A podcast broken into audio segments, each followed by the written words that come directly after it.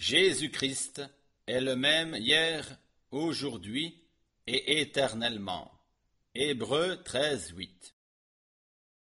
Lettre circulaire numéro 8, septembre 1976. Chers frères et sœurs dans le Seigneur, c'est dans le précieux nom de Jésus-Christ que je vous salue de tout cœur.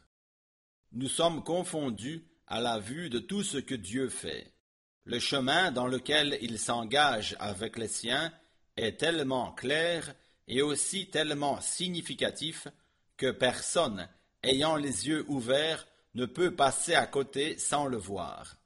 Le ressuscité montre aujourd'hui encore qu'il est le vivant parmi les siens. Il parle et agit, et il révèle sa parole et sa volonté nous pouvons dire sans cesse Reconnaissez que le Seigneur conduit merveilleusement ses saints. Nous allons de clarté en clarté, de connaissance en connaissance, et en cela il n'y a pas d'interruption. Et nous croyons aussi que dans l'avenir il n'y en aura pas, car aussi longtemps que c'est le Seigneur qui conduit, tout continue à avancer. Lorsque c'est lui qui conduit, tout va de victoire en victoire. Cependant, nous devons reconnaître que c'est son œuvre et nous considérer seulement comme ses collaborateurs. En Christ, Dieu a commencé une nouvelle création. Apocalypse 3.14.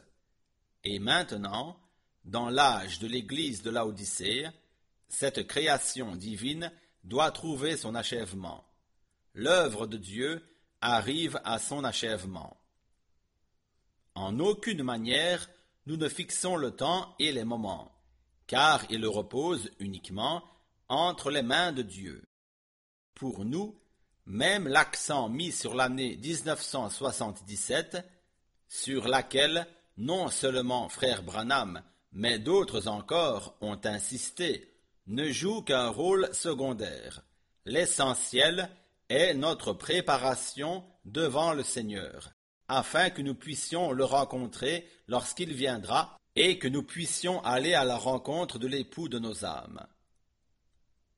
Déjà Paul et les croyants de l'Église primitive attendaient le retour du Seigneur, car la promesse disait Je vais vous préparer une place, et, lorsque je m'en serai allé, et que je vous aurai préparé une place, je reviendrai, et je vous prendrai avec moi, afin que là où je suis, vous y soyez aussi.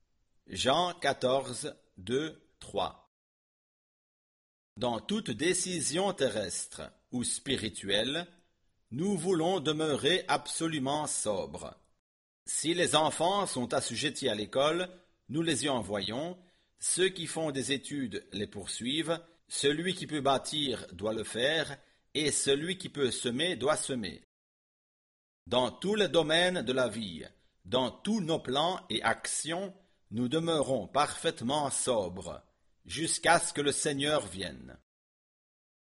Si nous pouvons nous confier à ceux qui ont fait des calculs, il se trouve que 1977 est la soixante-dixième fête du jubilé depuis que celle-ci a été instituée par Moïse et elle apportera un changement de direction important dans l'histoire de l'humanité.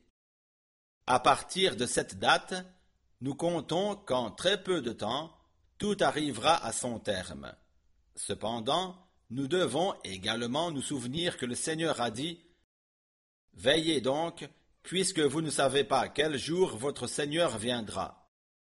Matthieu 24, 42 si Dieu s'en tient à la manière de compter que nous avons à notre disposition, alors le temps est très avancé.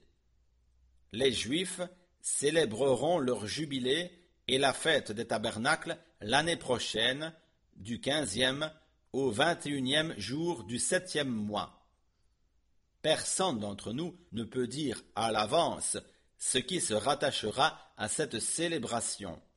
Mais en tant que chrétiens qui attendons le Seigneur, nous serions réjouis de voir arriver le jour et l'heure d'entrer dans la gloire. La charge confiée à l'Église. J'aimerais considérer les paroles de 2 Corinthiens 5 dès le verset 14. Dans ces passages, il est question de l'amour de Christ qui nous presse. Bienheureux celui qui peut dire avoir expérimenté que l'amour de Dieu, manifesté en Christ à la croix de Golgotha, le presse et le conduit. Seul l'amour de Christ doit être l'inspiration de notre cœur. Paul décrit cet amour sous ses multiples faces et dans ses relations les plus variées. Il souligne ici que si un seul est mort pour tous, tous donc sont morts et qu'il est mort pour tous, afin que ceux qui vivent ne vivent plus pour eux-mêmes, mais pour celui qui est mort et ressuscité pour eux. Verset 15. C'est là que se trouve le mystère de notre vie avec Dieu, laquelle porte des fruits uniquement dans la communion avec lui, et peut ainsi être en bénédiction à d'autres. Nous ne nous appartenons pas à nous-mêmes, mais nous lui appartenons, car c'est lui qui nous a rachetés. Tous ceux en qui habitent ces sentiments prennent à cœur ce qui est écrit plus loin. Ainsi, dès maintenant, nous ne connaissons personne selon la chair. Et si nous avons connu Christ selon la chair, maintenant nous ne le connaissons plus de cette manière.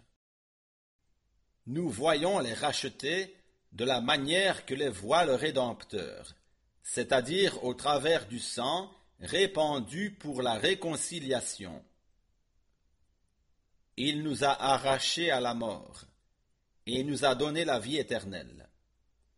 Il veut vivre sa vie sur cette terre au travers de notre vie. Il veut révéler ici sa force et sa puissance de résurrection en nous. L'apôtre continue en disant Si quelqu'un est en Christ, il est une nouvelle créature. Les choses anciennes sont passées. Voici, toutes choses sont devenues nouvelles. Nous le croyons et l'avons aussi expérimenté. Nous pouvons préciser le jour et l'heure où Dieu nous a rencontrés, où il a pardonné nos péchés et nos fautes, où nous avons abandonné nos propres voies pour que Dieu puisse nous faire entrer dans ses voies à lui. Il est nécessaire pour cela de passer par une véritable conversion par laquelle on se tourne vers Dieu ainsi que par une nouvelle naissance qui fait de nous une nouvelle création. Nous n'avons pas de mérite à cela, mais c'est l'action de Dieu qui opère. C'est pourquoi l'apôtre a pu écrire Et tout cela vient de Dieu, qui nous a réconciliés avec lui par Christ et qui nous a donné le ministère de la réconciliation. C'est la pensée principale que nous retiendrons de cette méditation, qu'il a mis la parole de la réconciliation en ceux qui ont eux-mêmes expérimenté la réconciliation avec Dieu. La parole de la croix est en ceux-mêmes qui ont expérimenté la victoire de la croix. Ici, aucune théorie n'a de valeur, aucune opinion ou interprétation chrétienne ne compte.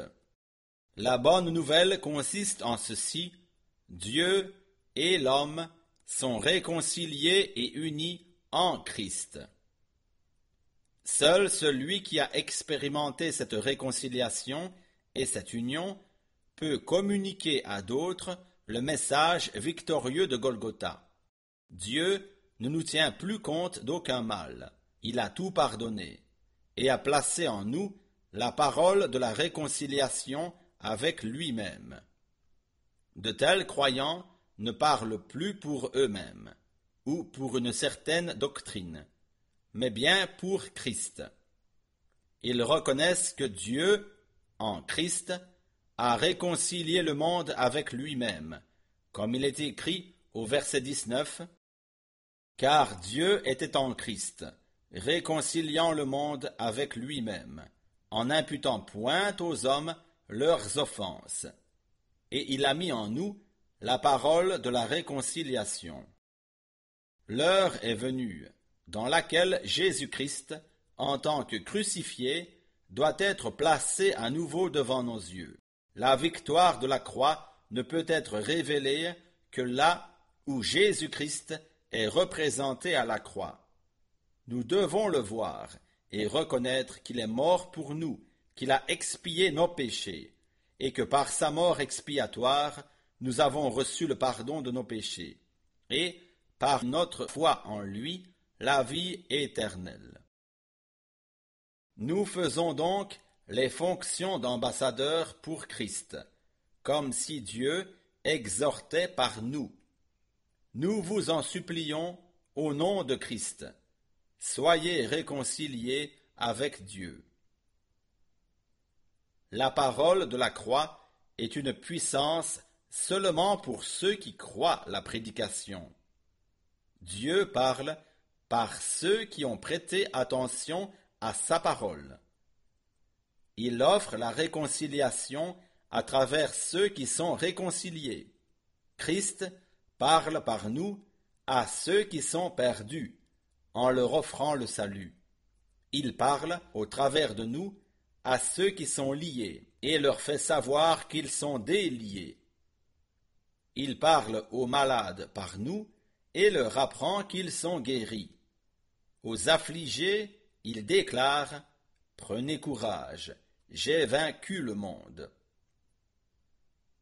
L'Église de Jésus-Christ passe en ce temps par un chemin de profonde humiliation et par la purification, afin que la pleine victoire de notre Dieu puisse être révélée. Avant que notre Seigneur Jésus, sur la croix de Golgotha, eût achevé de triompher du péché, de la maladie et de la mort, il dut passer par Gethsemane, par les souffrances, les luttes, les prières et les supplications. C'est de la même manière que l'Église s'avance maintenant sur ce chemin.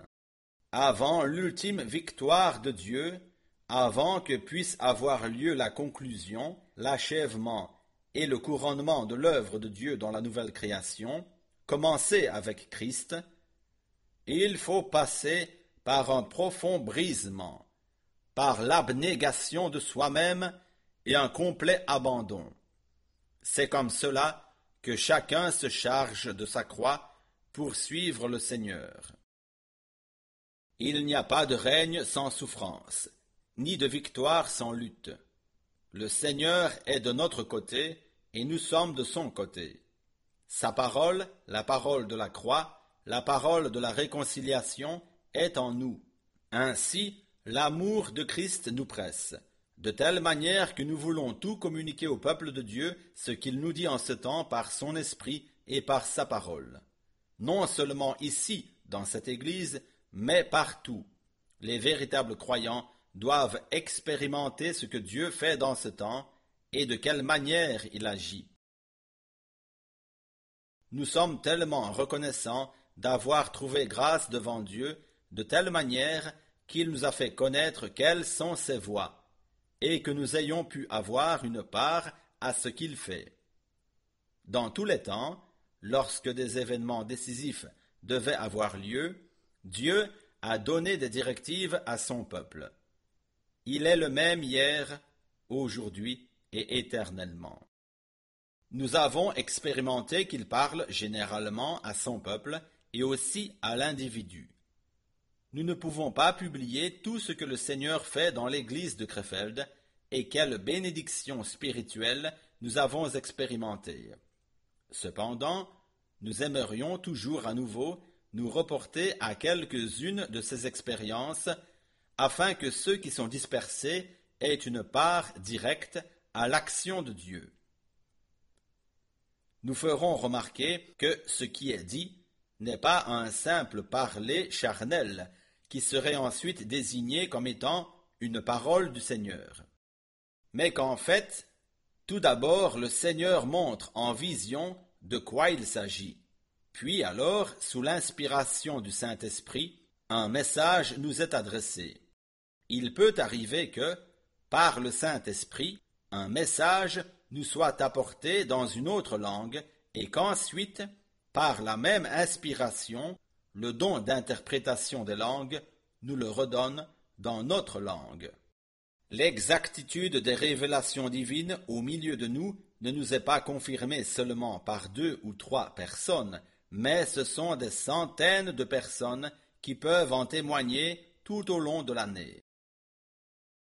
Le 20 juin 1976, le Seigneur nous parla après que nous ayons écouté une prédication de frère Branham. Voyez, voyez, mon peuple, ainsi dit le Saint au milieu de vous. Avez-vous pris garde à ma parole que vous avez entendue en cette heure, que j'ai adressée à vos cœurs? Ne croyez pas que vous puissiez cacher quelque chose, car si je vais demander compte aux pécheurs de ces fautes, combien plus le ferai-je à l'égard du juste? Et si vous ne voulez pas que cela soit révélé devant mon tribunal, cela doit être révélé ici. Car quelle chose mon esprit a-t-il haï dès le commencement? C'est la fornication, la prostitution et l'adultère, dit l'Esprit au milieu de vous. C'est pourquoi tout ce balai d'encens dans vos pensées est un regard vers le serpent qui séduit vos pensées et vos sens. Mais je demande à mon peuple la sainteté, et mon esprit vous suit dans vos pensées et dans vos œuvres. J'ai vu ce que vous avez fait, et je peux en appeler plusieurs d'entre vous individuellement, un à un, car vous n'êtes pas venus à des hommes, mais à ma lumière. Et par ma lumière pénétrante, je vois chacun de vous. Et je vous donne un exemple en ce jour, afin que la crainte vienne sur chacun, et que vous n'attendiez pas que je vous appelle par votre nom, mais que vous veniez devant ma face et vous prosterniez. Là-dessus, quelques-uns qui furent montrés auparavant en vision furent appelés par leur nom par prophétie, et ils mirent leur vie en ordre devant Dieu et devant les hommes. Nous devons tous nous consacrer entièrement à Dieu et demander la grâce du Seigneur pour confesser tout ce dont notre conscience est chargée, afin de mettre cela en ordre. Il dit encore, Tu n'as pas encore reconnu tout ce que tu devrais confesser, et tes pensées me sont révélées, et tes péchés ne sont pas cachés devant ma face. Voyez, ceci est le commencement au milieu de vous. Et celui qui s'opposera continuellement à mon esprit, je l'appellerai publiquement ici par son nom. Et sachez-le bien, là-haut aussi, vous serez dévoilés, si vous ne voulez pas l'être ici. En ces jours, l'Esprit de Dieu accomplit une œuvre en profondeur. Il veut nous délivrer et nous délier de chaque souillure de la chair et de l'esprit. Paul dit ceci. Ayant donc de telles promesses, bien-aimés, purifions-nous de toute souillure de la chair et de l'esprit, en achevant notre sanctification dans la crainte de Dieu. 2 Corinthiens 7, 1 Nous avons reçu les plus grandes promesses de Dieu. Nous sommes déjà déclarés par Dieu saints et bien-aimés. Néanmoins, c'est maintenant le temps de la purification de toute souillure de la chair et de l'esprit. C'est seulement de cette manière qu'une pleine sanctification peut être opérée en nous. Il est écrit Sans la sanctification, nul ne verra le Seigneur. Après que le Saint-Esprit nous ait conduits dans les plus profonds mystères et pensées de Dieu, au moyen de la révélation de sa parole, il agit maintenant pour opérer une profonde purification dans la vie de ceux qui veulent subsister devant Dieu. Il n'y a aucune utilité pour personne à se prévaloir des expériences faites avec le Seigneur, qu'il s'agisse de la conversion, de la nouvelle naissance, du baptême du Saint-Esprit ou de quelque bénédiction que nous ayons reçue. Maintenant, le Seigneur ordonne à tous les croyants de se soumettre à cette pleine purification et sanctification, et cela dans la crainte de Dieu. Avant que les dernières promesses puissent être réalisées, ce processus d'entière purification doit être accompli en nous. 1 Jean 3, 3.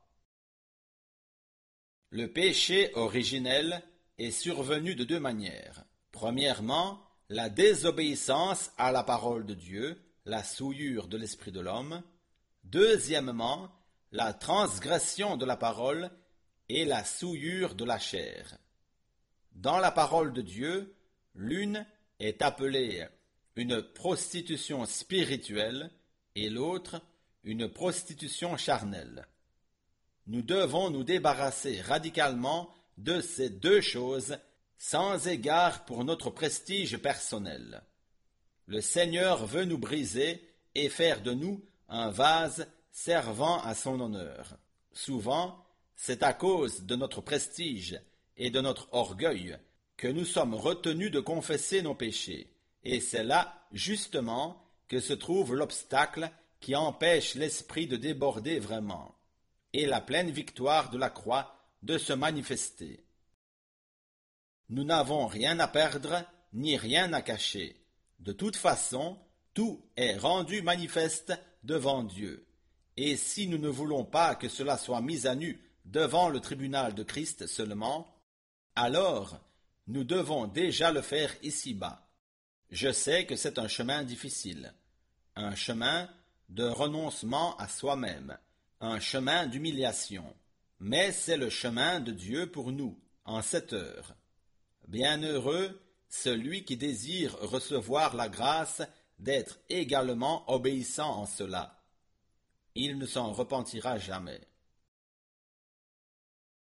Nous devons simplement comprendre qu'il ne s'agit pas des grandes choses que nous faisons, mais bien des petites que nous ne faisons pas. La désobéissance commence déjà par la transgression d'une parole nous ne prenons pas avec exactitude. Nous devons reconnaître qu'il y a un autre esprit qui se cache derrière chaque désobéissance, et une séduction est liée à cela. Par cela même, nous nous plaçons sous l'influence de l'ennemi et il reçoit un certain droit sur nous. Même pour ce qui concerne l'habillement, le Seigneur nous a montré le chemin. À maintes reprises, frère Branham a parlé de cela dans ses prédications. Comment une sœur, même si elle est aussi pure qu'un lys, devra rendre compte devant le Seigneur pour s'être vêtue d'une façon qui a attiré l'attention des hommes sur elle et leur a fait commettre adultère avec elle dans leurs pensées. Dans les prédications de frère Branham, l'Esprit de Dieu s'est sans cesse rapporté à cela, et il nous a énergiquement exhortés à ce sujet en ces derniers temps. J'aimerais répéter ici cette exhortation et engager toutes les sœurs, au nom du Seigneur, à s'habiller sans excentricité, d'une manière chaste et modeste, de façon à n'exciter en rien la convoitise des hommes. Je suis bien conscient qu'en publiant cette exhortation, nous ne ferons pas l'unanimité des croyants, mais je sais que tous ceux qui sont destinés à l'enlèvement prendront au sérieux cette exhortation, et qu'ils se laisseront purifier de chaque souillure de la chair et de l'esprit, afin d'être dans une pleine sanctification comme l'exige de nous la parole de Dieu. Il est impossible que nous nous appuyions sur la grâce seule, sans prendre au sérieux chaque parole de Dieu. Celui qui expérimente la grâce reçoit aussi la force de transposer la parole en acte et d'accomplir déjà sur cette terre la volonté de Dieu. Dieu n'exige rien de nous que nous ne puissions faire. Il n'y a personne qui ne se soit souillé d'une façon ou d'une autre et n'ait péché en pensée, en parole ou en acte. Aucun ne peut jeter la première pierre ou montrer du doigt quelqu'un d'autre. Que chacun donc s'examine devant le Seigneur et confesse ses propres fautes et péchés, et non pas ceux des autres. L'amour de Dieu couvre une multitude de péchés, pourvu qu'après avoir tout confessé, la grâce amenant le pardon vienne dans notre vie. Le Seigneur veut une Église sans tache ni ride, et c'est ainsi qu'il la présentera devant lui, car c'est ce que déclare sa parole. Agissant de la part de Dieu, frère Franck.